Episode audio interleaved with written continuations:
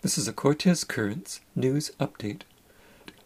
Managing Director Jane Newman talks about one of the Cortes Museum's biggest losses during the pandemic. We miss our community. We had a lot of visitors this summer, most of them from Vancouver Island and British Columbia. And we had some people from Cortes Island, but we really do miss that regular interaction, one on one conversations and stories with people that drop by. How would that look in a normal year?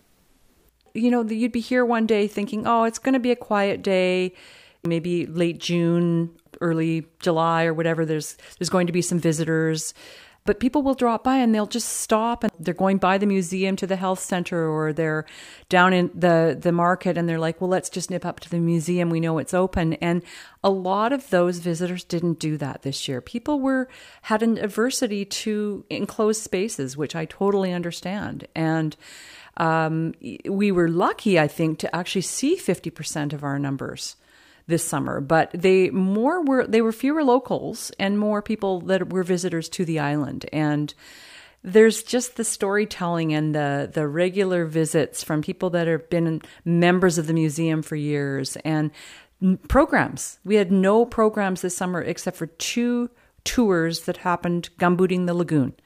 And those were great. And actually, the second one was attended all by locals.